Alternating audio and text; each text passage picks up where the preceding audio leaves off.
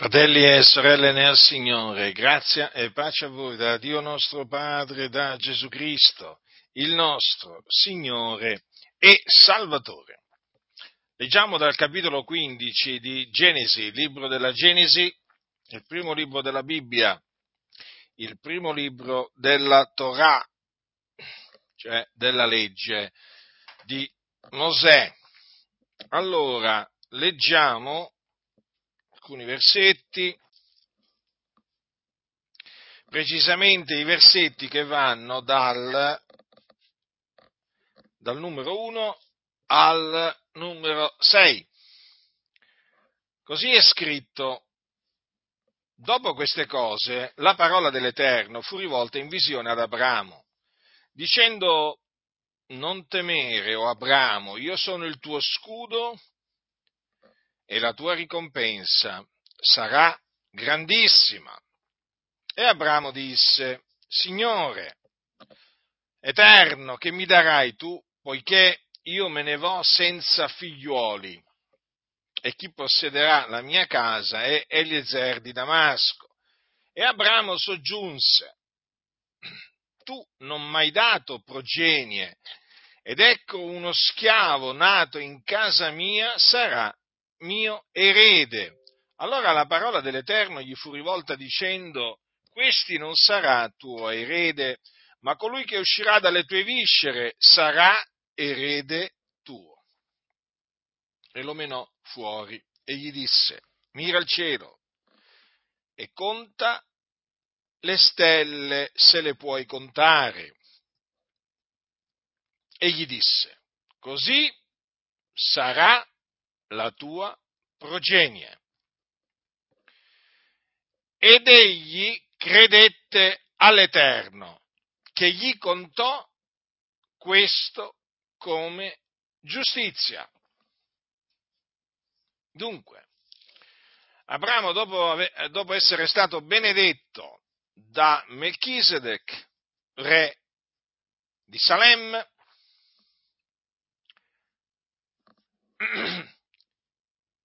dopo che Abramo aveva riportato una vittoria su alcuni re, Melchisedec, che era re di Salem, benedisse Abramo. E appunto dopo queste cose avvennero queste cose che appunto sono riportate nei versetti che vi ho letto. Dunque Abramo era senza figli,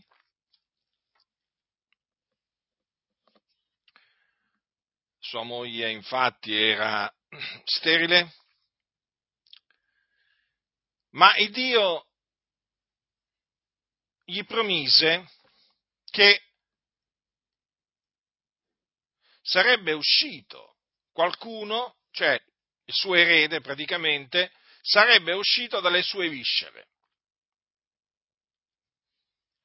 Infatti, vedete quello che gli disse Dio: colui che uscirà dalle tue viscere sarà erede tuo. Dunque, sostanzialmente gli promise un figlio. Non solo, poi lo menò fuori e gli disse: mira il cielo e conta le stelle, se le puoi contare. E poi gli disse: così sarà la tua progenie. Parole chiare, inequivocabili. Il Dio gli fece una promessa chiara che naturalmente in quel momento Abramo non ne vedeva l'adempimento, però notate, nonostante tutto, come dirà l'Apostolo Paolo al capitolo 4 dei Romani, questo è importante,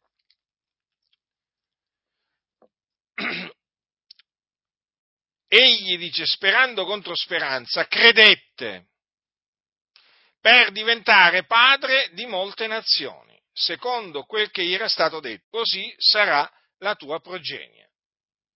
E senza venir meno nella fede, egli vide bensì che il suo corpo era svigorito, aveva quasi 100 anni e che Sara non era più in grado d'essere madre, ma dinanzi alla promessa di Dio non vacillò per incredulità, ma fu fortificato per la sua fede, dando gloria a Dio ed essendo pienamente convinto che ciò che aveva promesso egli era anche potente da effettuare. Dunque, Sara, oltre ad essere sterile, era avanti nell'età. Ma nonostante tutto, vedete, davanti alla promessa di Dio, Abramo non vacillò. Lo ripeto, Abramo non vacillò per incredulità. Infatti dice che credette all'Eterno, che gli contò questo come giustizia.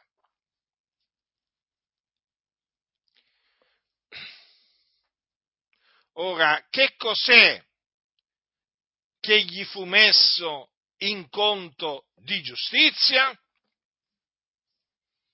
La sua fede. Dunque Abramo fu giustificato, il nostro padre Abramo, perché secondo che Dio gli disse: io ti ho costituito padre di molte nazioni. Dunque Abramo fu giustificato per fede. E la giustificazione che lui ottenne per fede e quindi per grazia, l'Apostolo Paolo la prende come esempio, appunto, di uomo giustificato da Dio per grazia mediante la fede. E questo appunto lo vediamo nel capitolo 4 dell'Epistola di Paolo ai Romani, dove Paolo dice: che diremo dunque? Che l'antenato nostro Abramo abbia ottenuto secondo la carne? Poiché se Abramo è stato giustificato per le opere, egli avrebbe di che gloriarsi. Ora, notate, cosa dice Paolo? Che se Abramo è stato giustificato per le opere, egli avrebbe di che gloriarsi. Questo significa che Abramo non è stato giustificato per le opere. Perché se fosse stato giustificato per le opere, lui avrebbe di che gloriarsi.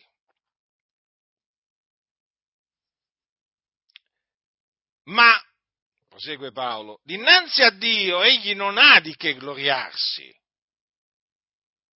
Questo è fondamentale, proprio perché Abramo non fu giustificato per le opere, lui non aveva niente di che gloriarsi davanti a Dio.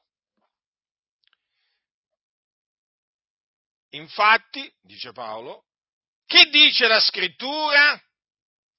Ora Abramo credette a Dio e ciò gli fu messo in conto di giustizia. Questo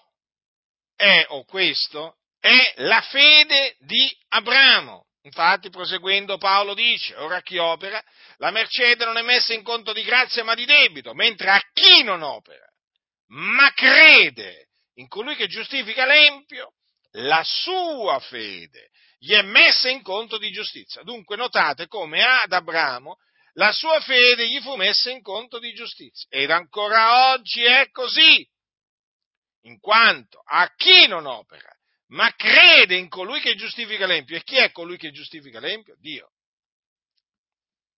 La sua fede gli è messa in conto di giustizia. Quindi, colui che crede in colui che giustifica l'empio viene giustificato, esattamente come fu giustificato migliaia di anni fa il patriarca Abramo.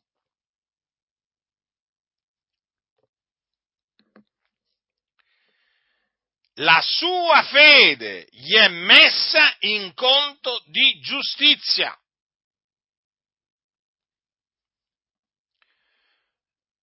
Prosegue Paolo dicendo: così pure Davide proclama la beatitudine dell'uomo al quale Dio imputa la giustizia senza opere, dicendo: beati quelli le cui iniquità sono perdonate, i cui peccati sono coperti, beato l'uomo al quale il Signore non imputa il peccato. Vedete dunque che Davide conferma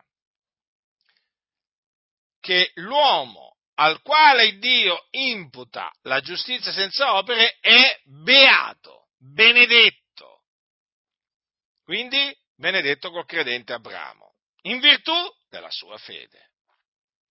E cita alcune parole di Davide prese da un salmo. Voi sapete, Davide ha scritto tanti salmi.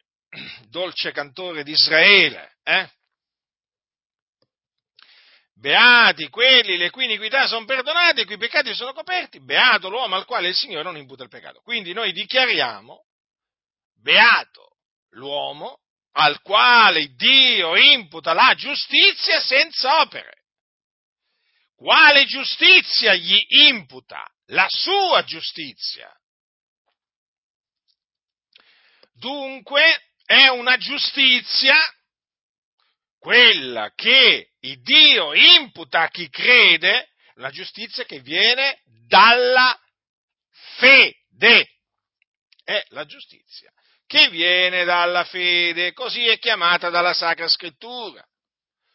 O la giustizia di Dio basata sulla fede, la giustizia che viene da Dio, appunto, basata sulla fede, che si ottiene mediante la fede. Dice poi, sempre proseguendo, l'Apostolo Paolo, questa beatitudine, dunque quale beatitudine? Quella appunto che abbiamo visto, no? Proclamata da Davide, il dolce cantore di Israele. Questa beatitudine è ella soltanto per i circoncisi o anche per gli incirconcisi? Poiché noi diciamo che la fede fu ad Abramo messa in conto di giustizia. In che modo dunque gli fu messa in conto? Quando era circonciso o quando era incirconciso? Non quando era circonciso, ma quando era incirconciso. Poi ricevette il segno della circoncisione, qual suggello della giustizia ottenuta per la fede che aveva quando era incirconciso, affinché fosse il padre di tutti quelli che credono essendo incirconcisi, onde anche a loro si è messa in conto la giustizia, e il padre dei circoncisi, di quelli cioè che non solo sono circoncisi, ma seguono anche le orme della fede del nostro padre Abramo, quando era ancora incirconciso.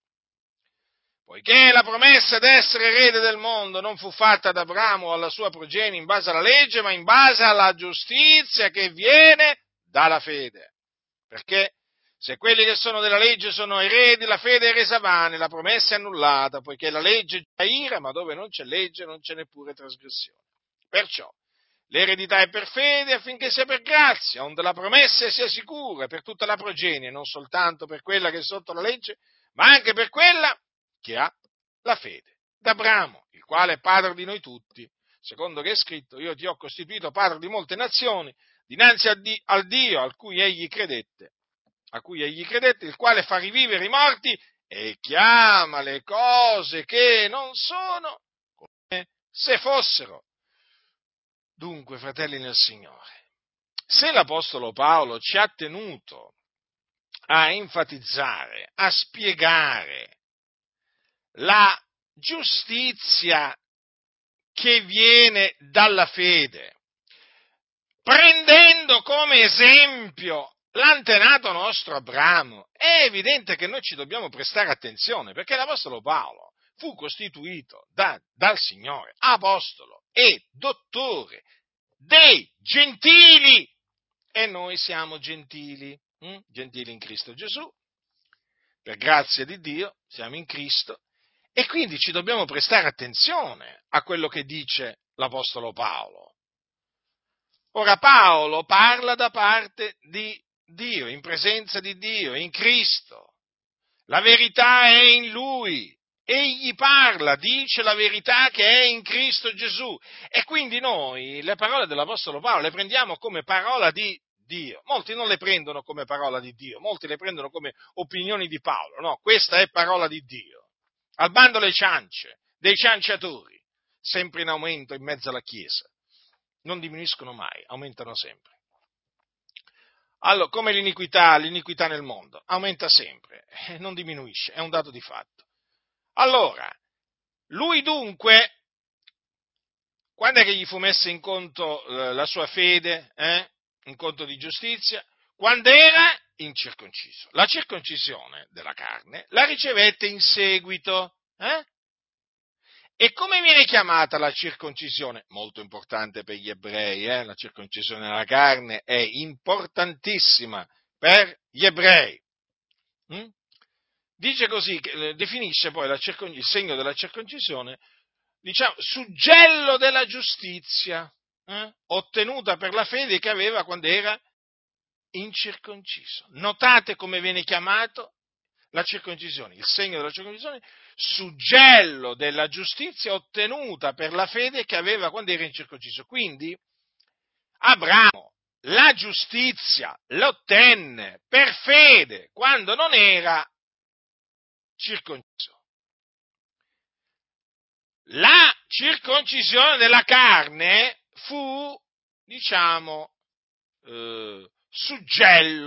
fu un suggello che appunto, suggellò la giustizia che lui aveva ottenuto per fede.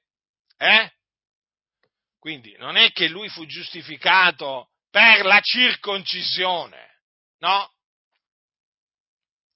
Lui fu giustificato per la fede che aveva, che ebbe nel Signore, quando era incirconciso.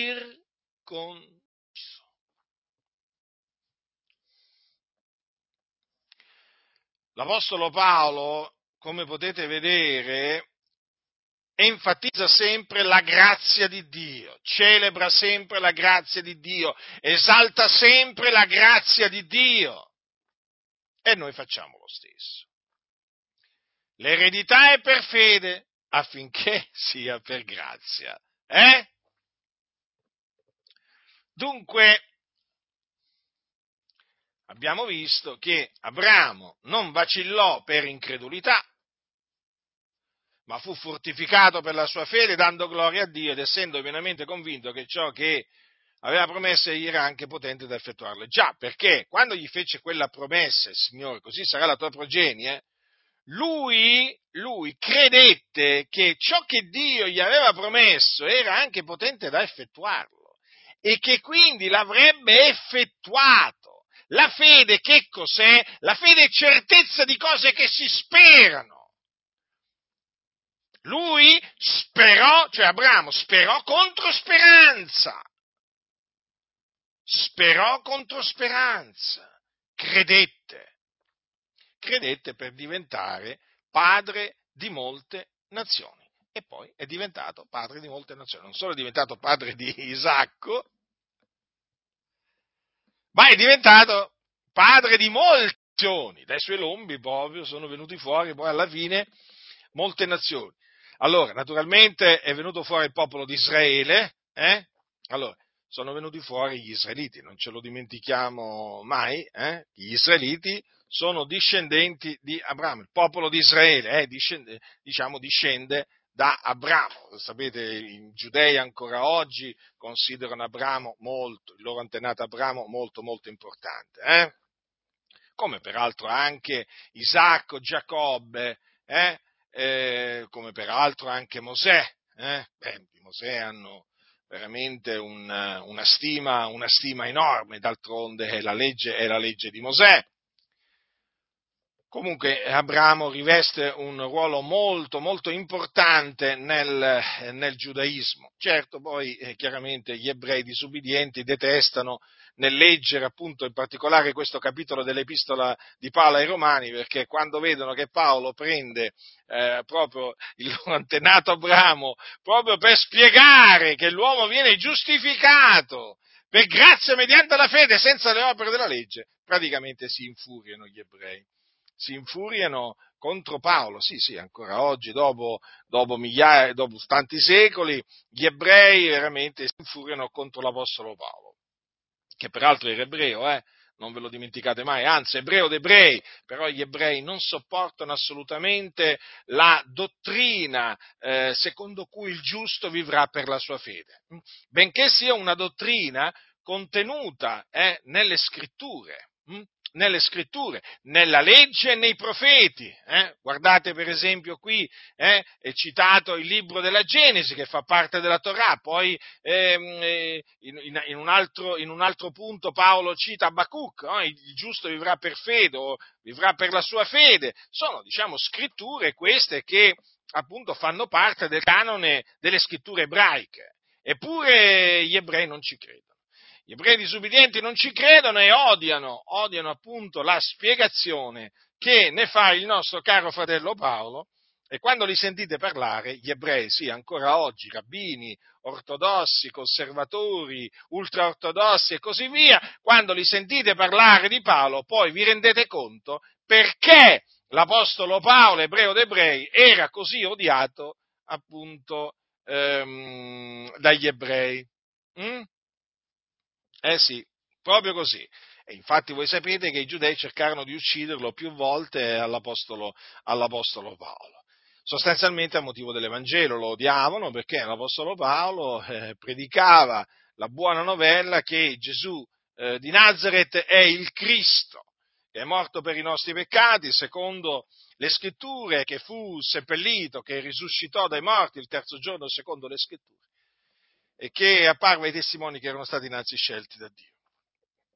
Buona novella nella quale è rivelata la giustizia di Dio, da fede a fede, secondo che è scritto, il giusto vivrà per fede. Ecco perché appunto i giudei odiavano e odiano tuttora l'Apostolo Paolo, a motivo dell'Evangelo. E ci tengo a ribadirlo, tutti quegli ebrei che hanno creduto nell'Evangelo sono odiati nella stessa maniera come era odiato l'Apostolo Paolo.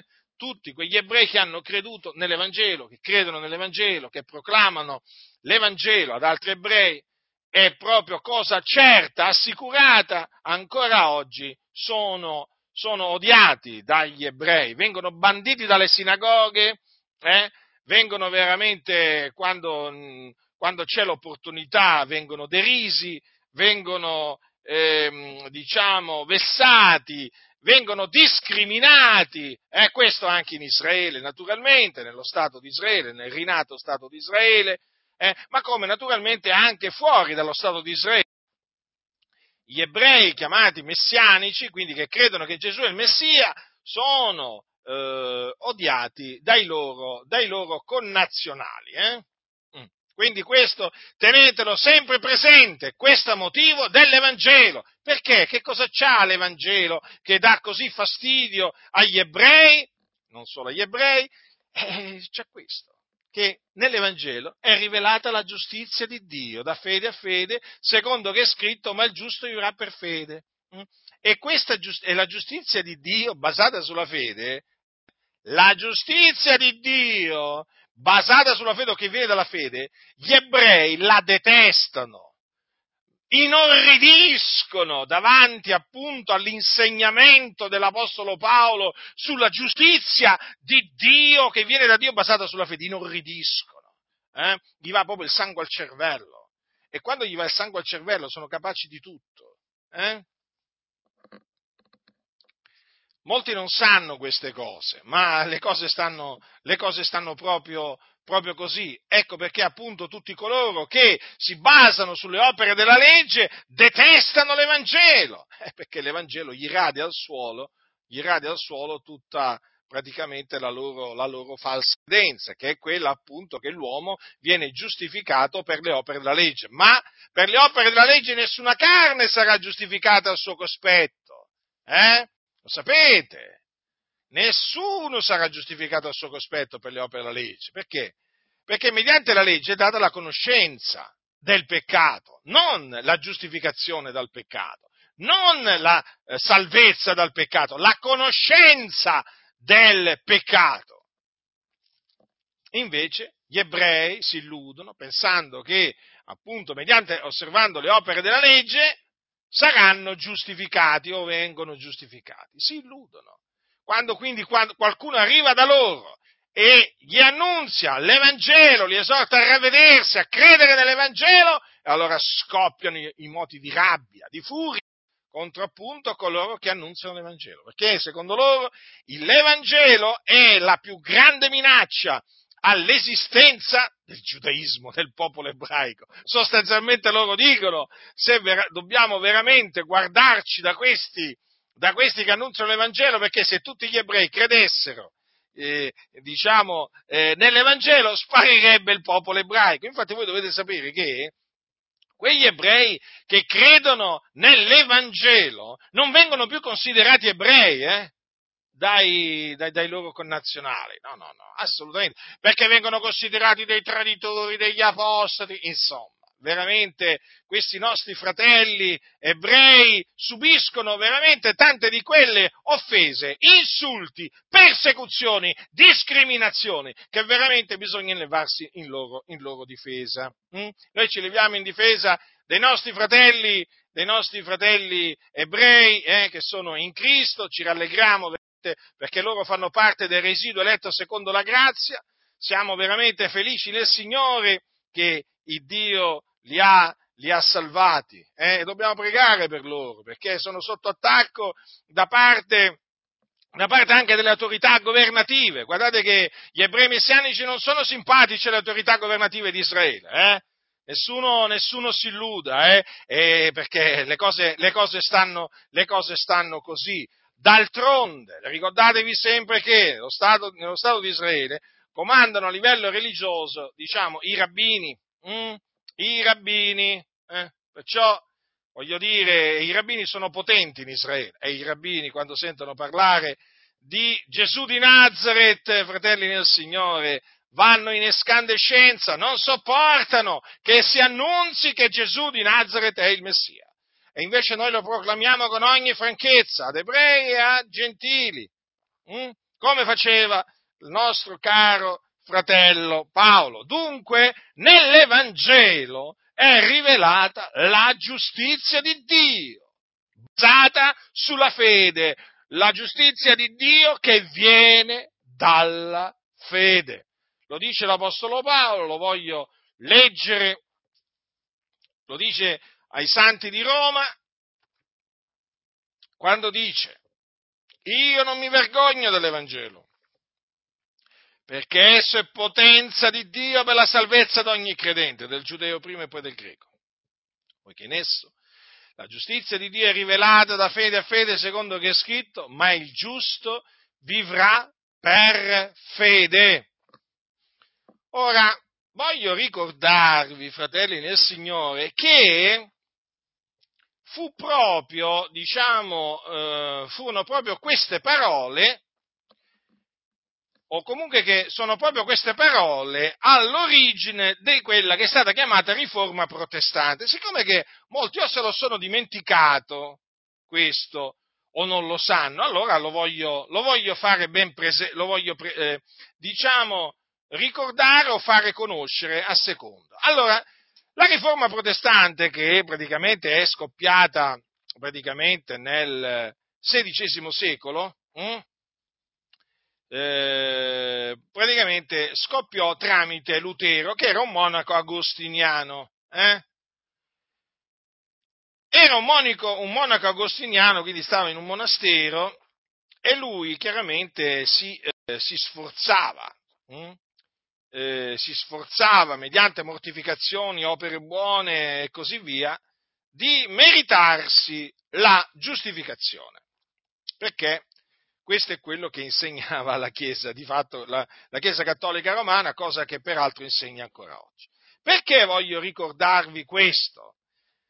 Perché praticamente c'è una parte dell'ambiente, protestante, che proprio se l'è dimenticato. Se l'è dimenticato questo, infatti ormai ci sono tanti protestanti che sono diversamente cattolici, ma anche nell'ambito pentecostale. Ci sono tanti che si dicono evangelici pentecostali che sostanzialmente sono cattolici dentro, proprio hanno un cuore cattolico, cattolico romano papista. Allora, voglio ricordarvi questo perché è importante. È importante perché? Perché Lutero era un monaco agostiniano. Allora, Lutero sapeva che Gesù era morto, che era risuscitato. Ne aveva sentito parlare, Non è che non aveva sentito parlare, figuriamoci. Però, vedete, la dottrina della Chiesa Cattolica Romana praticamente insegnava che l'uomo non viene giustificato solamente per la fede, ma anche per le opere. Attenzione però, attenzione. Questo la Chiesa Cattolica Romana lo insegnava ai suoi membri e lo insegna tuttora ai suoi membri. Ecco perché nella Chiesa Cattolica Romana c'è una corsa alle opere. Perché le opere nella Chiesa Cattolica Romana vengono considerate giustificanti ed anche espiatorie, cioè espiano.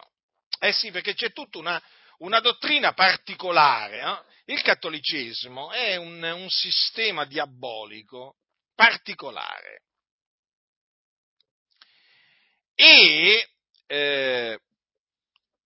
sostanzialmente nel cattolicesimo sentirete parlare di fede, se ne sente parlare. Guardate che i libri di teologia della Chiesa Cattolica Romana parlano di fede, i teologi della Chiesa Cattolica Romana parlano della fede. E come se ne parlano? Citano Abramo, io ho letto i libri di teologia della Chiesa Cattolica Romana, ne ho letti e so quindi quello che sto dicendo. Parlano. È come se parlano di Abramo, del capitolo 4, dei Romani, e poi citano anche Galati, ma certo che ne parlano, come no? Non negano che Gesù sia morto per i nostri peccati, ma ci mancherebbe, no, assolutamente, non negano che egli sia risorto, no, ma nella maniera più assoluta non negano che egli sia apparso, no. Da questo punto di vista, no? Diciamo, per un certo verso, proprio sembrano proprio evangelici nel parlare. Ma a un certo punto cosa succede? Cominciano appunto a parlare delle opere buone che deve fare il cristiano, che vi ricordo che secondo la Chiesa Cattolica Romana si diventa cristiani col pedobattesimo, no? Quando appunto uno viene diciamo asperso della cosiddetta acqua benedetta, no? Tutta una dottrina falsa, è chiaro. Però è giusto che ve lo ricordi. Quindi, quando la Chiesa Cattolica Romana parla della giustificazione, si sta rivolgendo ai propri membri, quindi a persone che si definiscono cristiani. Attenzione, attenzione! Che lei considera cristiani. E che cosa gli dice? Che cosa gli dice? Gli dice questo sostanzialmente, che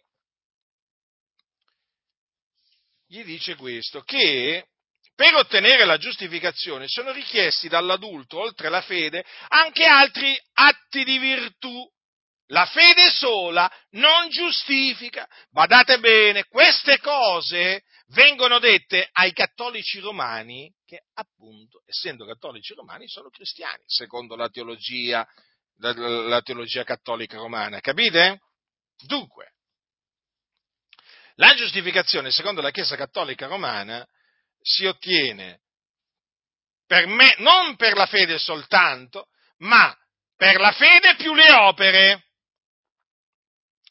Infatti, quando i cattolici romani vanno a confessarsi, vanno a confessare i loro peccati mortali, perché per quelli veniali non c'è bisogno, hanno tutta questa teologia strana, comunque, perché hanno questa suddivisione, no? Tra peccati mortali e peccati veniali. Allora, quando vanno a confessare praticamente i peccati i peccati mortali, che cosa successe? Cosa succede? Che appunto loro li devono andare a confessare al prete, che secondo loro il prete è colui messo lì dal Signore per dare la remissione dei peccati mortali a chi li commette, no? Dopo il battesimo. Ma attenzione, quando appunto il cattolico romano riceve l'assoluzione, fasulla naturalmente, superfluo che ve lo dica, praticamente la riceve con le determinate indicazioni di fare determinate opere buone. Queste opere buone sono considerate dalla Chiesa Cattolica Romana giustificanti ed espiatorie. Quindi, questo è di fondamentale importanza per capire la diabolica teologia della Chiesa Cattolica Romana. E loro che cosa prendono a sostegno di questa diabolica dottrina? Guarda un po', vanno a prendere Giacomo.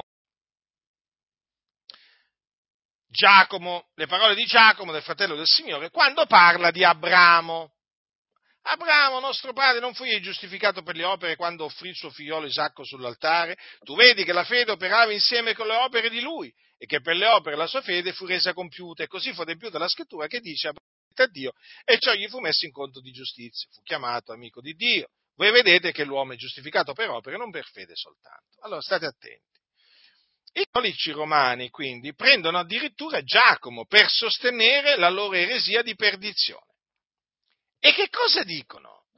Dicono che le parole di Giacomo confermano pienamente la loro dottrina, secondo la quale per ottenere la giustificazione non basta solo la fede, perché Dio richiede altri atti di virtù.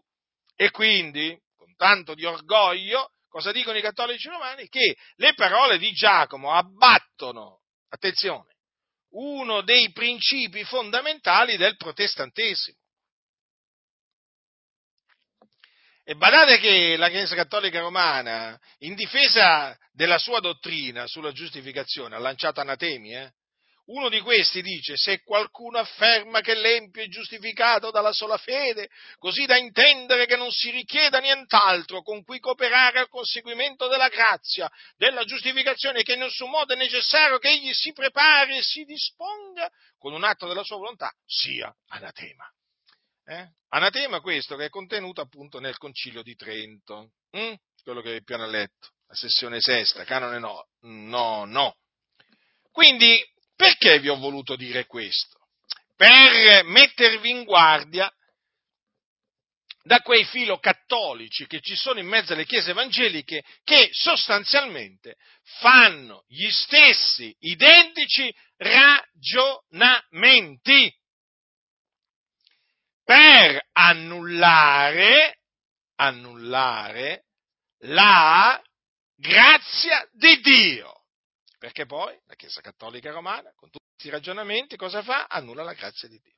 Allora, vi stavo parlando di Lutero. Allora, è interessante quello che dice Lutero in merito appunto a questa scoperta che lui fece. Quale fu la scoperta? Praticamente che l'uomo è giustificato soltanto per fede senza le opere della legge. Sostanzialmente questo. Allora, voglio leggervi alcune parole di Lutero, perché sono importanti. Allora, dice Lutero: ero stato infiammato dal desiderio di intendere bene un vocabolo adoperato nell'Epistola ai Romani, al capitolo primo, dove è detto la giustizia di Dio velata nell'Evangelo. Poiché fino allora lo consideravo con terrore, questa parola, giustizia di Dio, io la odiavo, perché la consuetudine e l'uso che ne fanno abitualmente tutti i dottori mi avevano insegnato ad intenderla filosoficamente. Intendevo la giustizia, che essi chiamano formale o attiva, quella per la quale Dio è giusto e punisce i colpevoli.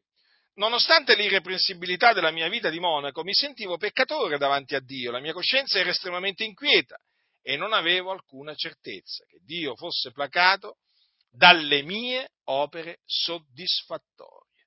Perciò non amavo quel Dio giusto e vendicatore, anzi lo odiavo, ero fuori di me, tanto era sconvolta la mia coscienza, e rimuginavo senza tregua quel passo di Paolo, desiderando ardentemente sapere quello che Paolo aveva voluto dire.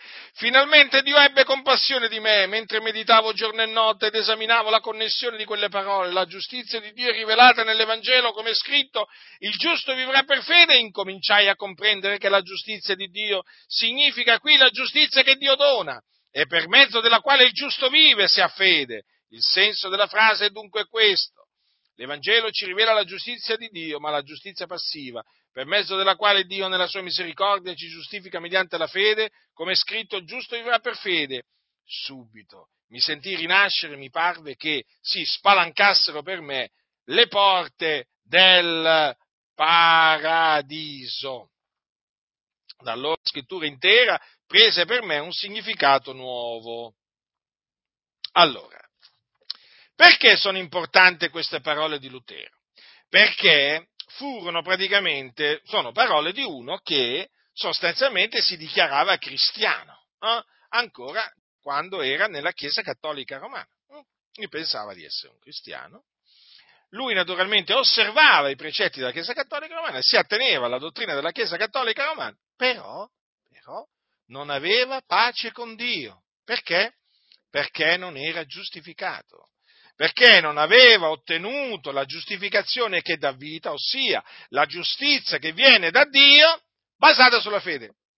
Sia chiaro, Lutero poi ha insegnato anche delle falsità, ha fatto anche delle cose proprio che non doveva fare, delle cose malvagie, intendiamoci, però questo naturalmente è un punto di partenza, diciamo, nella vita di Lutero, lo voglio rimarcare perché è importante. Certo, c'è un seguito poi, chiaramente, noi condanniamo le falsità che ha insegnato, le cose inique che ha compiuto, però questo punto è importante perché ci ricorda che, appunto, questo monaco, che appunto si atteneva alla dottrina della Chiesa Cattolica Romana, non aveva pace. Non aveva pace perché? Perché non aveva ottenuto la giustizia di Dio che viene dalla fede nell'Evangelo. Eppure lui sapeva che Gesù era morto per i nostri peccati, secondo le scritture, lo sapeva che era stato seppellito, lo sapeva che era risuscitato dai morti il terzo giorno, secondo le scritture, lo sapeva che era apparso ai testimoni che erano stati innanzi scelti da Dio. Queste cose nella Chiesa Cattolica si sanno, vengono dette, sono scritte nei libri di teologia, non è che non sono scritte queste cose, però vedete, lui non aveva ancora creduto nell'Evangelo e quindi non poteva avere la giustizia di Dio che viene dalla fede. Molto semplice, vero? Allora, e lui perché non aveva pace?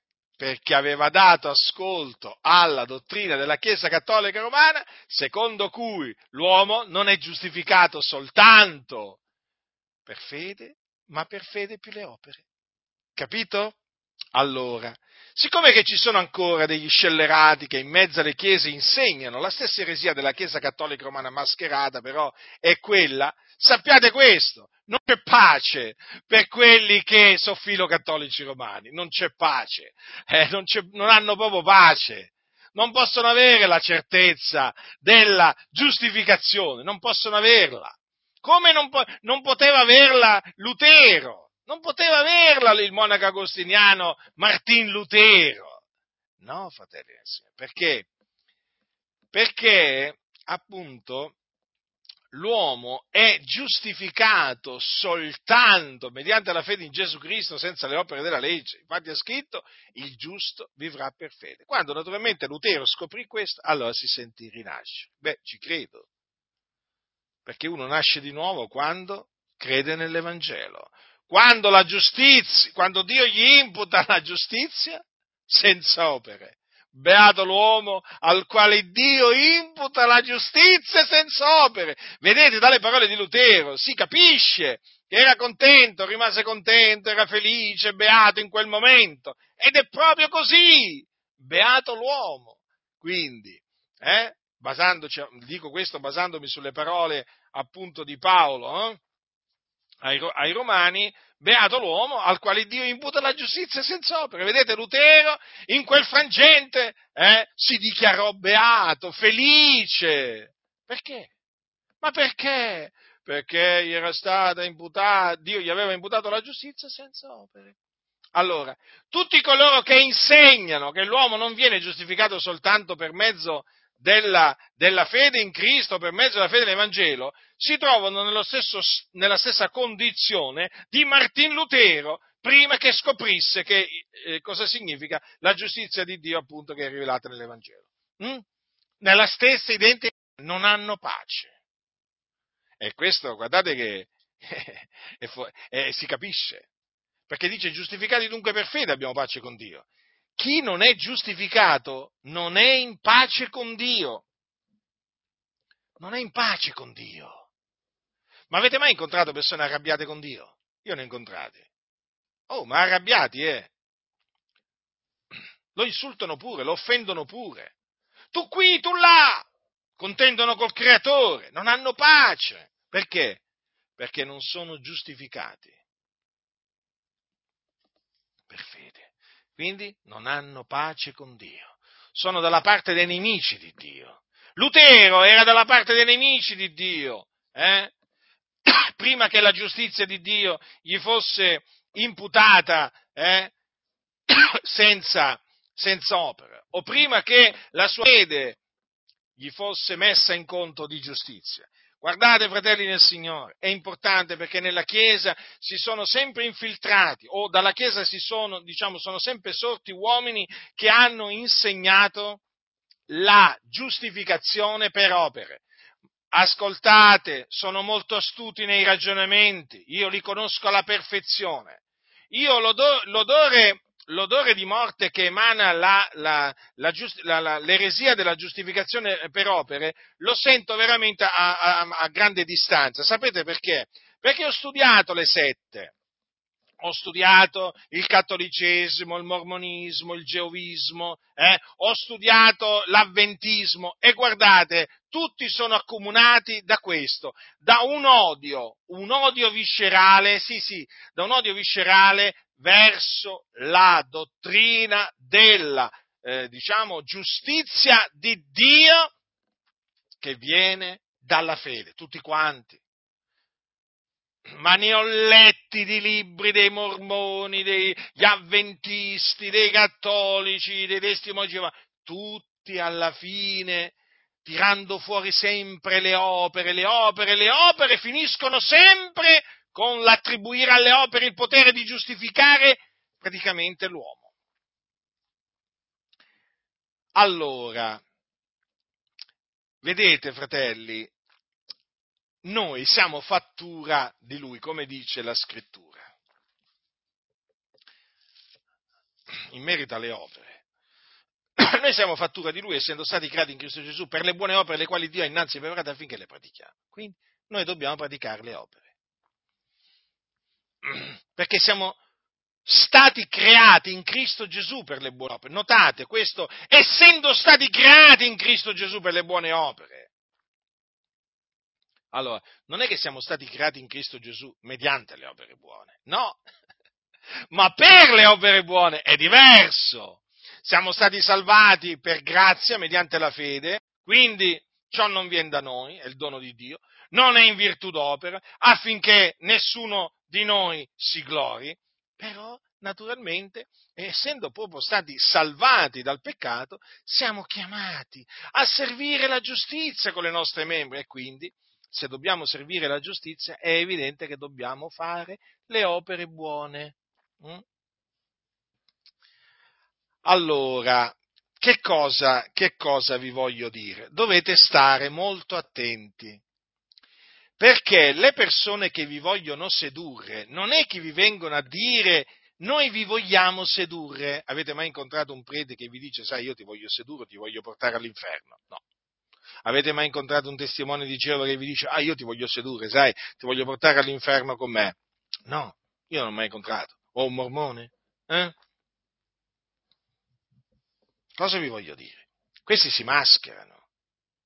Questi che predicano la giustizia praticamente che si basa sulle opere, si mascherano, sono astuti e citano anche dei versi della scrittura, esattamente come fanno i teologi della Chiesa Cattolica Romana.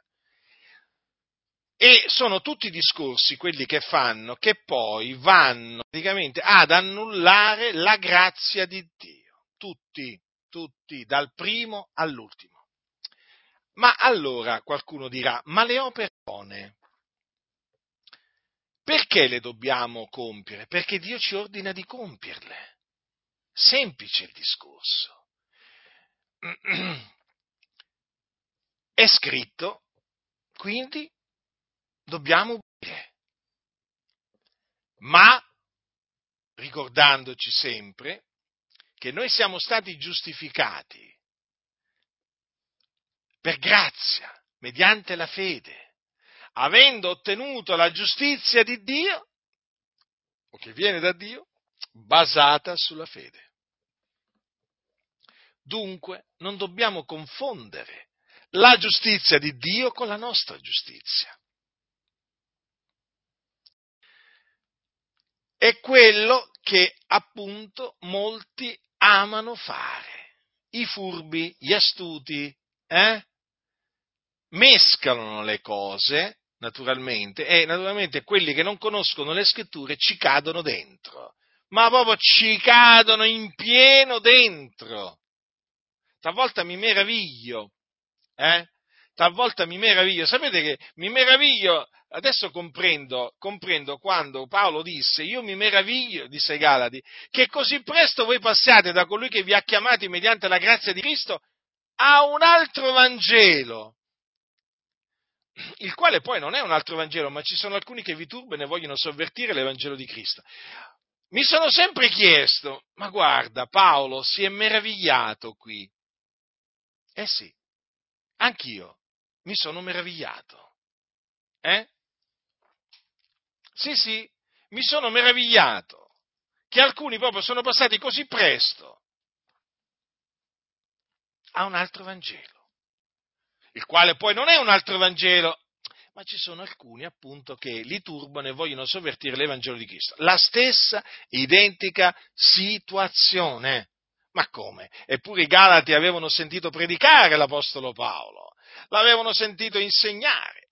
Ma vedete, arrivano i seduttori. Quelli che ammaliano, o Galati insensati, ricordate l'Apostolo Paolo? Ancora oggi. Quanti Galati insensati, ammaliati, che ci sono in mezzo alle chiese, o Galati insensati, chi va ammaliati?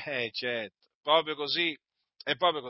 Allora, quindi, fratelli nel Signore, dobbiamo sempre tenere davanti ai nostri occhi la giustizia di Dio, o che viene da Dio, basata sulla fede. L'abbiamo conseguita perché il Dio praticamente ci ha imputato la giustizia senza opere. Noi abbiamo la giustizia di Dio, ce l'abbiamo, la possediamo e ringraziamo il Dio per questo. Poi c'è la nostra giustizia. Certo, c'è la nostra giustizia. La nostra giustizia è praticamente il frutto delle nostre fatiche nel Signore. È formata appunto dalle opere buone che noi compiamo, dalla nostra fatica nel Signore. Quella è la nostra giustizia, per la quale noi appunto otterremo poi la retribuzione dal Signore, e per essa saremo premiati, perché c'è un premio, naturalmente, per le opere buone che noi compiamo. Ma badate bene, appunto, a non dimenticare mai che le opere buone si fanno per amore di Cristo, per amore del Signore. Le opere buone, fratelli, non è che si fanno per autogiustificarsi o espiare dei peccati. Perché vi dico questo? Perché è evidente, quando voi parlate con i cattolici romani, per esempio, vi accorgete immediatamente che loro fanno le opere buone per autogiustificarsi e per espiare dei loro peccati, perché sostanzialmente è così. Le opere buone nella Chiesa Cattolica Romana sono delle opere che espiano, così gli viene detto, appunto i loro peccati. Ecco perché il prete poi, quando gli dà l'assoluzione ai cattolici romani, gli dice di compiere determinate opere, perché quelle opere non solo giustificano, ma anche espiano i loro peccati. Allora, qual è poi praticamente il meccanismo che si instaura nella mente dei cattolici romani? Vabbè, io pecco, faccio un esempio, così vi faccio capire. Faccio 10 peccati? E beh, che faccio io allora? Faccio 10 opere buone, faccio 100 peccati, e poi faccio 100 opere buone. Ho estremizzato il concetto per farvi capire, perché questa mentalità cattolica c'è anche in ambito evangelico, capite? Ecco perché, taluni parlano così tanto delle opere buone, non perché amano il prossimo, no, fratelli nel Signore, è perché per loro le opere buone, ammesso che le compiano, perché poi ci sono quelli che dicono di compiere opere buone ma non le fanno, perché per loro le opere buone sono giustificanti, quindi loro non credono nell'Evangelo, e sono espiatorie perché servono, secondo la loro mente, a espiare i loro peccati. Capite? Facciamo un esempio. Per esempio, uno dice: ho detto 10 calunnie contro Giacinto?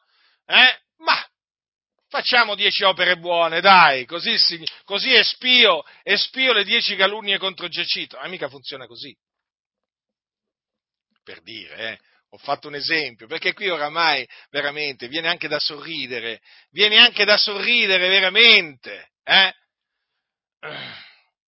Per dire, il male che loro fanno, praticamente loro pensano di espiarlo appunto con delle opere buone, capite? Ecco perché ci tengono particolarmente poi, come i cattolici romani, a parlare delle opere buone, per questa ragione, semplicemente per questa ragione, perché nel cuore di costoro non c'è amore, non c'è l'amore di Dio, capite? Non c'è l'amore di Dio, quindi quando parlano delle opere buone, ne parlano solamente al fine di autogiustificarsi e poi espiare mediante le opere buone i loro peccati. Voi lo sapete questo. Chi viene dal cattolicesimo romano, e veramente il Signore lo ha salvato, lo sa bene che questa è la mentalità cattolica romana. Purtroppo questa mentalità permane in tanti cosiddetti evangelici perché non si sono mai ravveduti. Capite perché il ravvedimento è fondamentale? Perché ravvedersi significa cambiare modo di pensare. Quando il Signore dà il ravvedimento a un cattolico romano, quello smette proprio di pensare come pensava prima. Avviene un cambio, una trasformazione radicale nella sua mente. Capite? Allora io vi parlo in questa maniera per farvi comprendere i tranelli che appunto vi tendono coloro che vi vogliono sedurre. Quindi, ricordatevi questo, che la giustizia che viene da Dio basata sulla fede è il frutto di ciò che Cristo ha compiuto.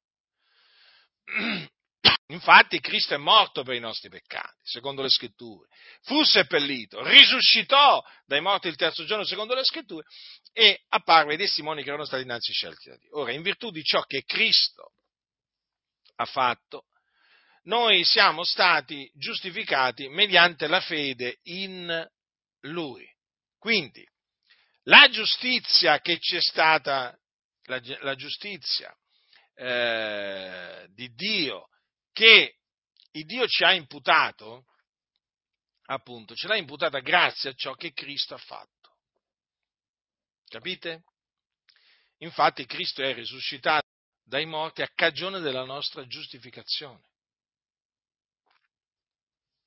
Se noi oggi siamo rivestiti della giustizia di Dio, lo dobbiamo al fatto che Cristo è risuscitato dai morti. Dopo essere morto, è risuscitato dai morti. Dunque, da un lato la giustizia di Dio, appunto è chiamata la giustizia di Dio, badate bene, che ci viene, che ci è stata imputata da Dio senza le opere. Mediante questa giustizia, mediante questo atto da parte di Dio, noi siamo stati resi giusti, siamo stati giustificati. Agli occhi di Dio non siamo più dei peccatori, degli empi sulla via della perdizione, siamo giusti. Anzi, come dice l'Apostolo Paolo, siamo giustizia di Dio in Cristo, perché dice la Scrittura: colui che non ha conosciuto peccato, egli l'ha fatto essere peccato per noi affinché noi diventassimo giustizia di Dio in lui. Quindi noi siamo, vedete, addirittura giustizia di Dio in Cristo. Ricordatevelo sempre questo. Quindi la nostra giustizia non può assolutamente aggiungere alcunché alla giustizia di Dio.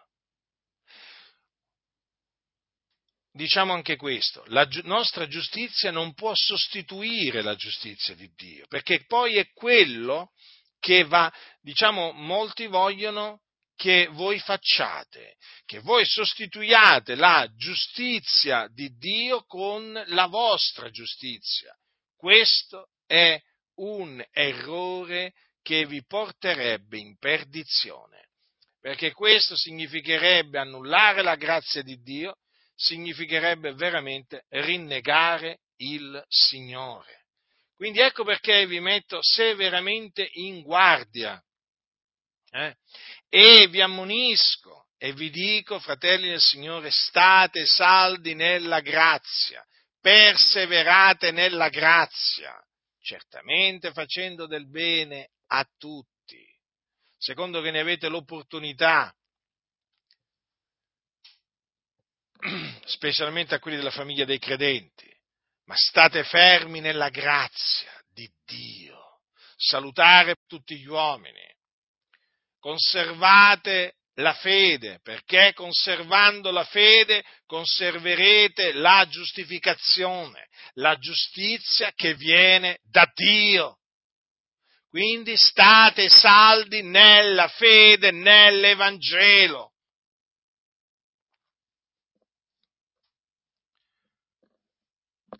È di fondamentale importanza quello che vi ho detto, perché la giustificazione per grazia mediante la fede, o la giustizia di Dio basata sulla fede, è attaccata da migliaia di anni, da tanti secoli, e cioè è stata attaccata fino ad oggi, fino al presente, ma veramente tantissime volte, da tantissime parti, da tantissime sette, da tantissimi falsi dottori, falsi profeti, falsi apostoli, falsi pastori, falsi evangelisti. Guardate, fratelli del Signore, è di fondamentale importanza. Non la sottovalutate mai. Tenetevela sempre davanti ai vostri occhi. Il versetto, il giusto vivrà per la sua fede, tenetevelo sempre davanti ai vostri occhi, mentre fate il bene a tutti, mentre siete zelanti nelle opere buone, mentre veramente fate tutto quello che il Signore poi vi pone davanti di fare. Quindi tenete sempre davanti ai vostri occhi queste parole: il giusto vivrà per la sua fede. Ricordatevelo, il giusto, non dice la Scrittura, vivrà per le sue opere, ma per la sua fede. Quindi, quando voi considerate questo, allora vi renderete conto perché l'Apostolo Paolo si indignò quando sentì dire che i Galati erano stati ammaliati, che erano stati appunto turbati da alcuni che volevano sovvertire l'Evangelo di Cristo. Allora comprenderete perché l'Apostolo Paolo ebbe delle parole durissime contro coloro che volevano sovvertire l'Evangelo di Cristo, dicendo, arrivando a dire si facessero pure anche virare quelli che vi mettono sotto sopra. Allora ricordatevi dunque, il giusto vivrà per la sua fede, e ricordatevi anche che tutti quelli che si basano sulle opere della legge sono sotto maledizione. Quindi se voi un giorno abbandonate la fede e vi mettete diciamo sotto le opere della legge, voi vi assicuro cadrete nella maledizione, sotto la maledizione di Dio, perché la scrittura lo dice: tutti coloro che si basano sulle opere della legge sono sotto maledizione, perché è scritto: maledetto chiunque non persevera in tutte le cose scritte nel libro della legge per metterle in pratica. E quante sono le cose scritte nel libro della legge?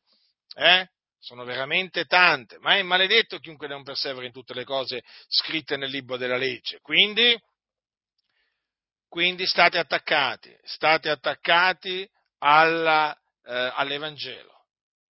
Ecco perché è di fondamentale importanza, appunto, rimanere saldi nell'Evangelo. Perché chi rimane saldo nell'Evangelo rimane saldo nella giustizia che viene da Dio, basata sulla fede. Capite? E poi vi dico un'altra cosa. Coloro che veramente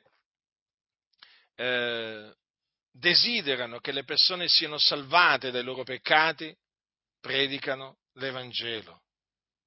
Coloro che desiderano veramente che i peccatori siano giustificati per grazia mediante la fede, predicano l'Evangelo.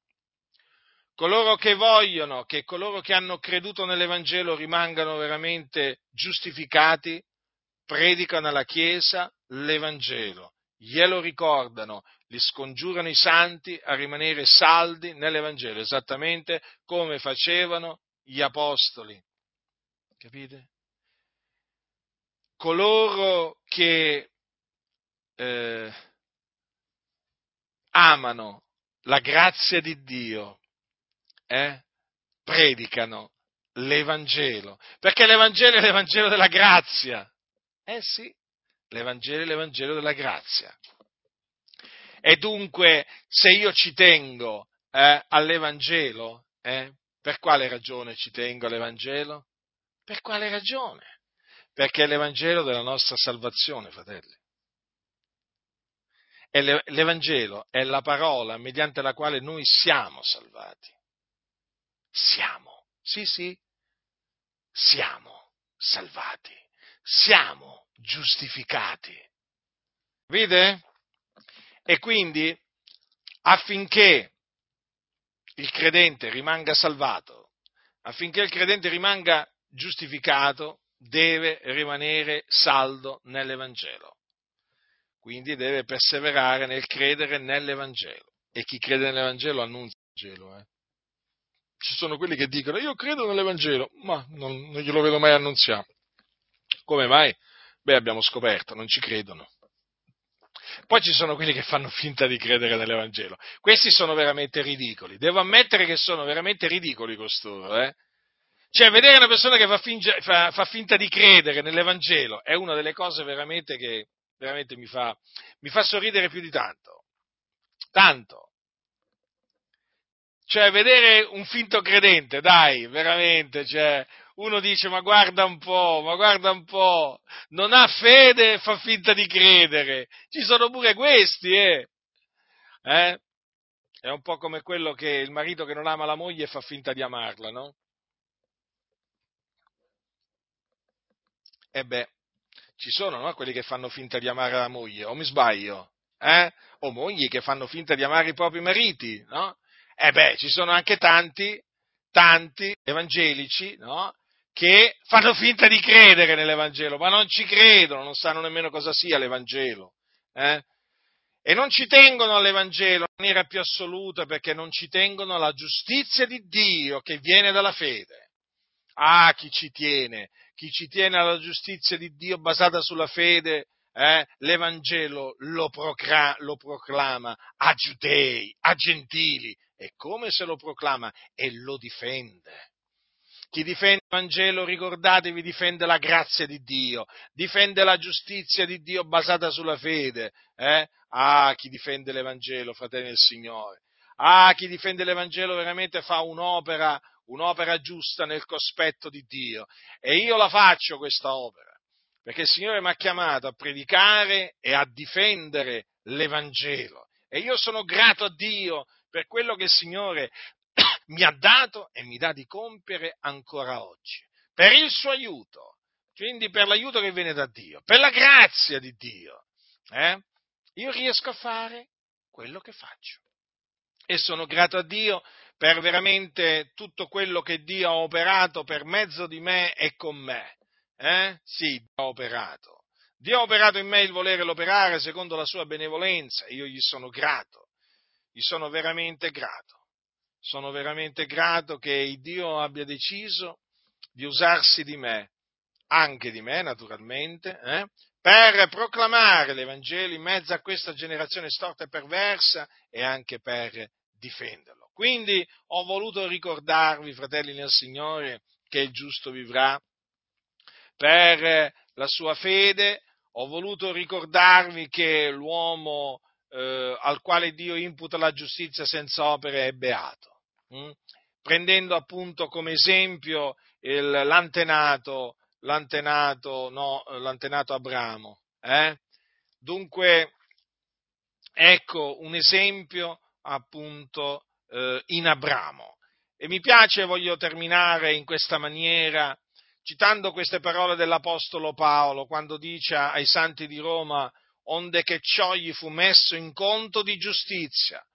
Or non per lui soltanto sta scritto che questo gli fu messo in conto di giustizia, ma anche per noi ai quali sarà così messo in conto, per noi che crediamo in colui che ha risuscitato dai morti Gesù nostro Signore, il quale è stato dato a cagione delle nostre offese ed è risuscitato a cagione della nostra giustificazione. Che ci sarà messo in conto, fratelli? Che cos'è che ci sarà messo in conto di giustizia? Anche a noi. La nostra fede. Sì, fratelli nel Signore, a noi che crediamo in colui che ha risuscitato dai morti Gesù nostro Signore. Notate che non saranno messe in conto le opere buone che facciamo. No, fratelli, ma la nostra fede, fede preziosa. Ah, quanto è preziosa la fede che abbiamo, è la fede degli eletti di Dio. Serbate la fede, fratelli, fino alla fine del corso, fino alla fine della corsa, affinché veramente il Signore vi possa salvare nel suo regno celeste. Dunque, state saldi nella fede. Perché il giusto vivrà per fede. La grazia del Signore nostro Gesù Cristo sia con tutti coloro che lo amano con purità incorrotta.